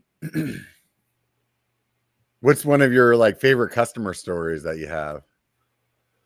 Um, because I know with me, I, will let you think about it. I'll just okay. ramble while you're, while you're thinking about it. I know with me, like it's always surprising to me some of the stories that people reach back out and say, you know, because your video XYZ and um, it changed this or it did that or we had this circumstance. Did you have anybody tell you just something that like blew your mind where you're like, what? yeah, there there's two. I'll tell you. So this has happened to me personally, and I've had multiple people. You'll be driving down the highway, headed to wherever, right? You got your bikes loaded up, and the car passing you literally stops side by side. You see them take a picture out their window of the rack, and then they admire for a minute and, and drive on by. But but probably the best one, and I don't know the validity of this story. A customer told this to me, but he said I was going somewhere, and literally I had a an officer pull me over to ask me about the bike rack. Oh, nice. And uh, anyway, then on he went, and, and, so, and that's one thing we like to do. We do like to support our um, military and armed forces, you know, active and veterans, our first responders, you know, with, right with, with discounts. So if they reach out to us, we just like uh, we like some sort of proof that they are who they say they are, and we'll we'll right. send them promo codes and let them purchase at a discount to support them and, and their efforts in protecting us. So we really appreciate all the, the help from, That's awesome. all those that serve us. You know, I, I I'm a veteran and um, if you asked me when I was 20 if I gave a shit about that, I would say no. But as a, a, a guy in his 40s, it actually means a lot to me when I hear a company that does that, you know? Well, and it's to me, I, I didn't take the opportunity to serve. And I look at guys like you and, and I just cherish your service, right? We live in the land of the free and the home of the yeah. brave. And it's because of guys like you that have kept us what, who we are here in America. So I appreciate your service. Thank you. Oh yeah, well, thank you, man. That definitely wasn't wasn't fishing for that, but uh, I'll take it. I'll take it in the discount too.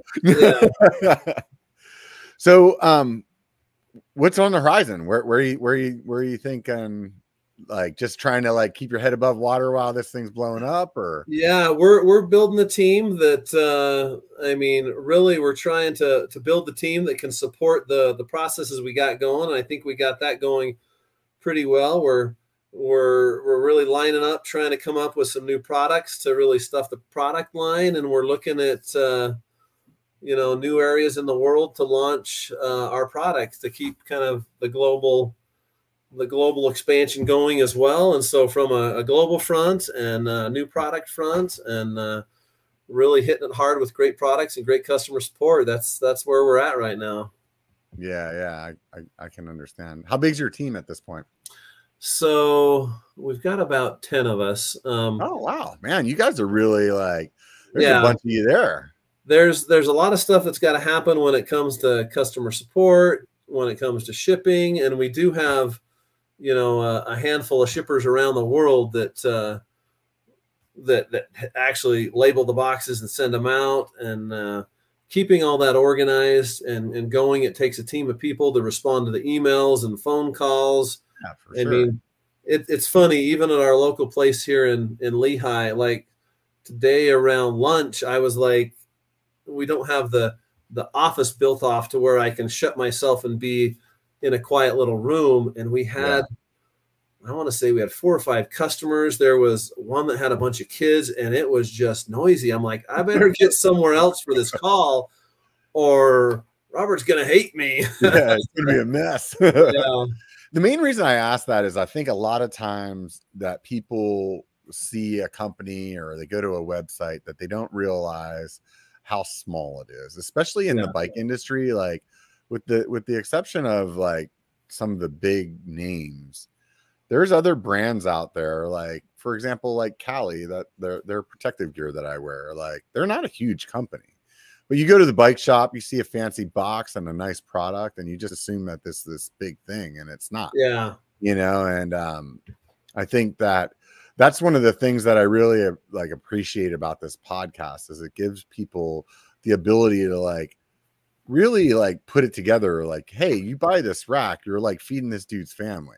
You, you know what I mean? Like, yeah I, I know exactly what you're talking about i, I mean here i am a co-founder of this company and and the way our phone systems work i'm still in the phone tree most of the time i've tried to put myself further down there but if we have three four guys on the phone chances are i might be the guy picking up the phone just because we Yeah. don't want people to wait right. I'll admit we can't get them all all the time because the day when we had all these customers in, the phones were ringing, three, four people Yeah. on the phone.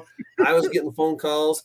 And I love talking with customers because you hear these fun stories about, hey, my neighbor this, and my son that, and can you help Yeah, me yeah. here? You know, I love talking with people. So I don't mind doing that. I, I do have some initiatives and things I'm trying to build. And it's hard when you're interrupted every five minutes, which I'm not now because I have a few more people ahead of me on the phone tree Uh-huh. but uh, it's fun to get on the phone. It's fun to talk face to face. I get a lot of customers. In fact, I sent a notice out to a bunch of customers in uh, in Canada saying, "Hey, we've been slightly delayed, but it's here and it's coming, and this is what we're thinking about." Just to let them know, we know we made promises. We're still trying to hit it, but it's a little slower than we thought.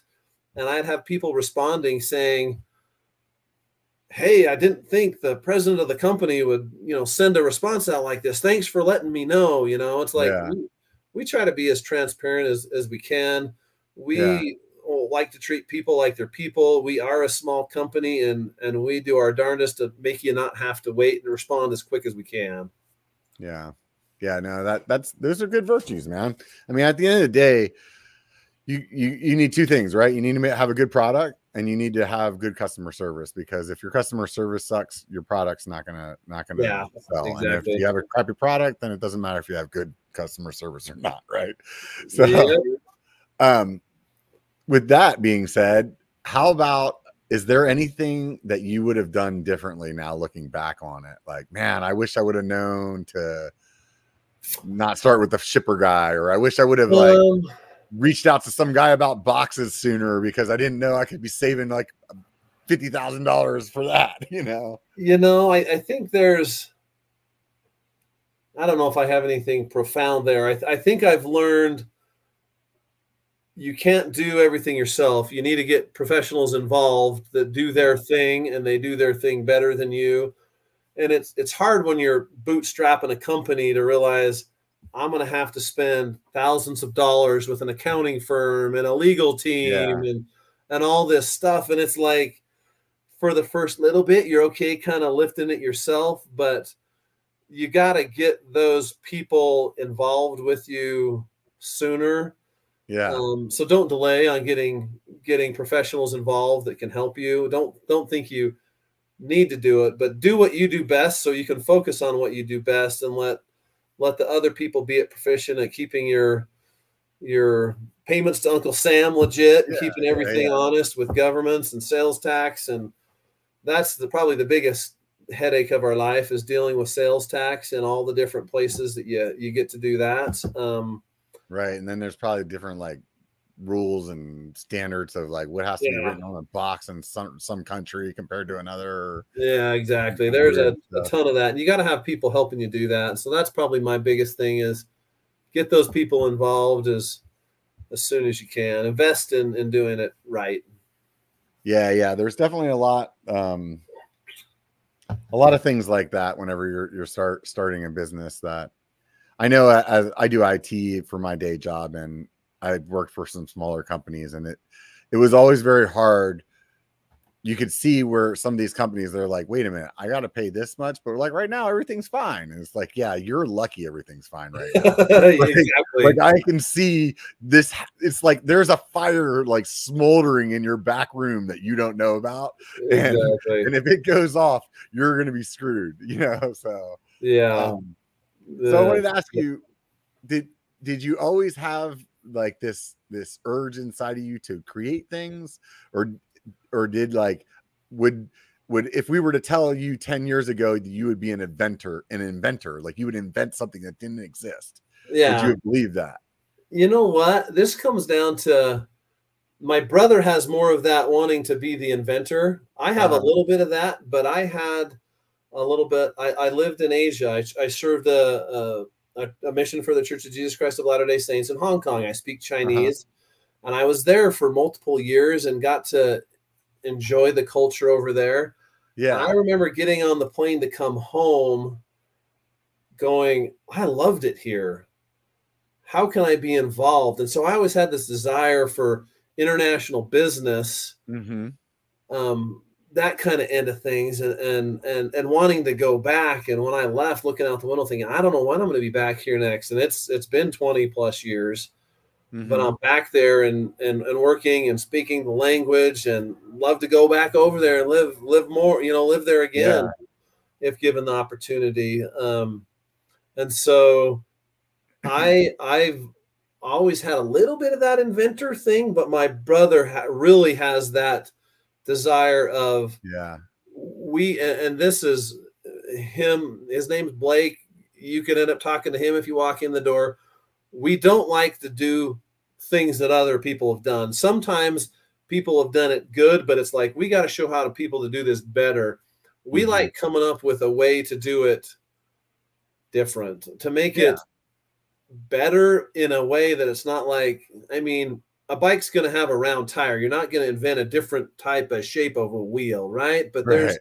there's kind of these things of how can I do that but here's my parameters of what I want to do and how can I make it better than that but still meet all these needs and that's where we started with this has to work in the garage it has to work in my car it has to haul multiple bikes mm-hmm. and it took a long time for us to dial that in with the bike rack and we've got a few more things coming with it that uh, if it can get through our pipeline of scrutiny from a is it manufacturable? Is it 100% mm-hmm. safe? Is it shippable? Is it sellable? Now that we've got it built are people really willing to pay hundred bucks or 400 bucks or whatever the price has to be for that item? Mm-hmm. that that kind of uh that inventor wheel right? You have to get all those things aligned for that to work and yeah. Uh, and then yeah, i've always go ahead i'm sorry yeah i was going to say and then there's people want you to get patents on top of that and i know people that have patents but don't have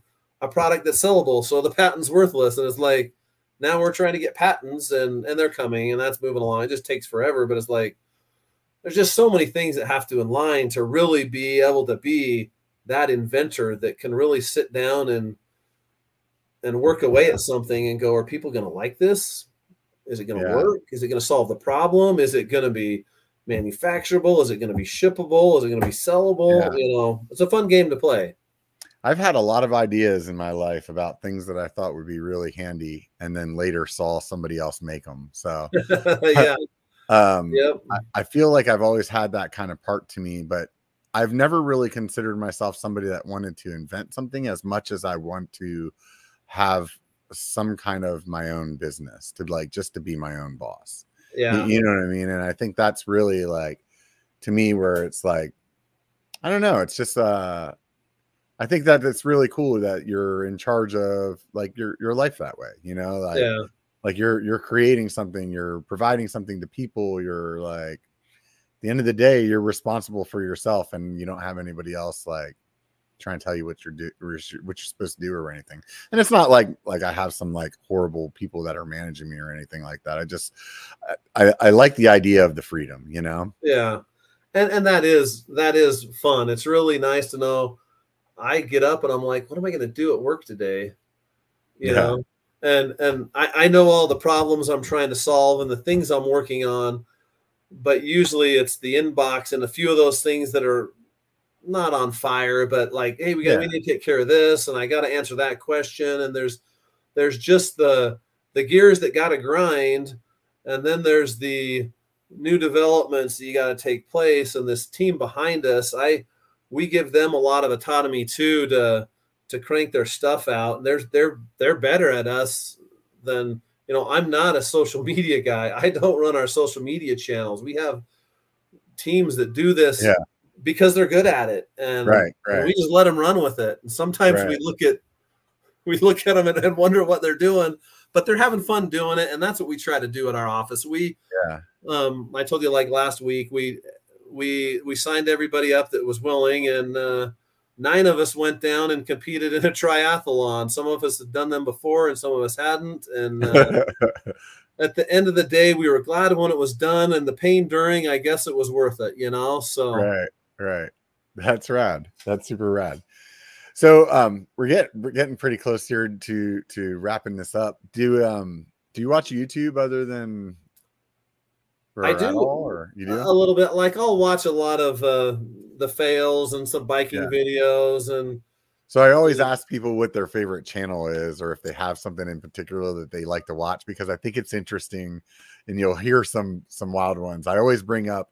There was one of the guests that that told me about this channel called Cart Narcs, and it's Okay. basically just this guy that like hassles people that don't put their carts back in the rack, and uh, it's hilarious. But it's like like I would have never heard of that if it wouldn't have been for some for Yeah. person, So So I do watch um, a little bit. Most of the time, it's either the news is on and we're just kind of getting that as dinner's getting ready, or my son will. Uh, uh, my oldest son at home is my third child. He's a he'll be a senior this coming year. There's a couple the the funny jokesters that we watch, uh-huh. but uh, he got me hooked on one thing. And what's the name of the channel? uh don't shoot me people for not getting It. i want to call it like blacktail studio or what do they do? they they take they build wood tables right so they take these huge slabs of wood Uh huh. and they make these elaborate epoxy tables these tables that cost 10 15000 dollars Uh-huh. like someday maybe you'll be sitting in front of one of these really nice desks right right. so it's a it's a it's a whole slab of a tree, and you've got rough edges and you got epoxy that fills out, and just the guys' um, painstaking efforts to plane it down smooth as as can be, and then Yeah. build in epoxy and build these amazing pieces of furniture. So that's that's one that I've got sucked into because I, I do like building things. Yeah. Um, I don't That's like funny. That reminds me, like stuff like that is really like I don't know why, but it's capturing to watch. There's a guy's channel that somebody told me about. And I want to say he like just like reshoes horses on his channel. Okay. And it's like so many people are like, dude, I don't know how I got stuck, but I watched like two hours of this guy like doing these horses' shoes, you know? Yep, and that's what my son got me stuck on. The other thing that I got stuck on, and you're gonna laugh, I think it was like a one season episode, and it's called Super Ships, right? Uh-huh. And my kids tease me, but they went out and they filmed all these episodes. They're about an hour long episode on you know one's on a cruise liner and how amazing it is that they can put five people 5000 people on and off and all the food and all the stuff Yeah. that they've got to do on a cruise ship in the course of their docked for a day and and just that and then there's Yeah. there's other ships that are amazing because they go out and they repair the the the cables that are at the bottom of the ocean when Yeah. something gets wrong you know or there's a research vessel or a a container ship that's bringing you know Yeah, containers back and forth and there's just all these different amazing ships that that I feel like I could get sucked into that. I mean, I'm a, I'm one of those guys that like I know where the History Channel is, the Discovery, yeah and then like that's about all I know. You know, it's like if there's nothing Yep. on those two channels, I'm not watching anything. You know? that's how it kind of goes for me i'm out riding a bike or uh getting ready to go to bed while i catch you know 15 minutes of this or that so i don't do a ton of watching but those those shows have kind of sucked me in Right on, man. Well, hey, I really appreciate you taking the time to to hang out and chat with us for the last two hours, and um, it's been great. I don't know if there's anything else that you wanted to add that we didn't talk about. Something. no i, I think we've hit a lot of the things that it's hard to remember what we've talked about but yeah love being on the show love uh creating noise in the uh, the cycling industry we're glad to be a part of it and wonderful to be on your show thanks for having us Yeah, yeah. Like I said, uh, definitely definitely appreciate what you're doing. I think that if anybody out there hasn't been to their website, go check it out, velocirax.com. So it's V E L O C I R A X. So not C K S, R A X dot com. So velocirax.com. Go check them out. Take a look at their their stuff.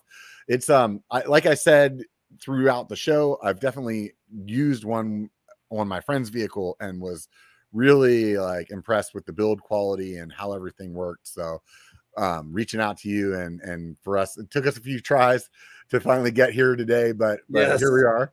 And uh when did we meet we met like last year at the dirt think days or Dirt Days it's been a or- yeah. while yeah, yeah, it's been quite some time. So Sorry for being uh, hard to get to here. Man this is the way it goes. I i i, I don't i i have zero um i don't get upset about that you know sometimes there's been some people that i've talked to for a year or two or more you know and it's like ah whatever man. It's life. Things are always going to play out the way that they're supposed to so i don't need to spend too much time worrying about it. Those of you guys that um made it all the way through this. If you're watching on youtube hit the thumbs up. If you want to hear some more hit subscribe. If you're on the podcast do the do the thing where you subscribe on there too because i think then it downloads automatically. You can get some notifications you'll know when new things are coming up. But like i said before if you really want to see what's going on um, outside of of just what's on the channel notifications go ahead and swing by instagram or facebook. Give me a follow over there and uh, hey, man, I really appreciate all of you out there for sitting and listening and being part of the, the audience out there because, you know, if it wasn't for all of you, it doesn't make any sense for me to get out here and, and talk to somebody for two hours on a weekly basis. So thanks to all of you as well. Thanks again, Bryce. Really had a great time chatting with you. And I want all you guys to remember if there's only one thing that you take out of this, it only takes a bike to be a biker. Get out and be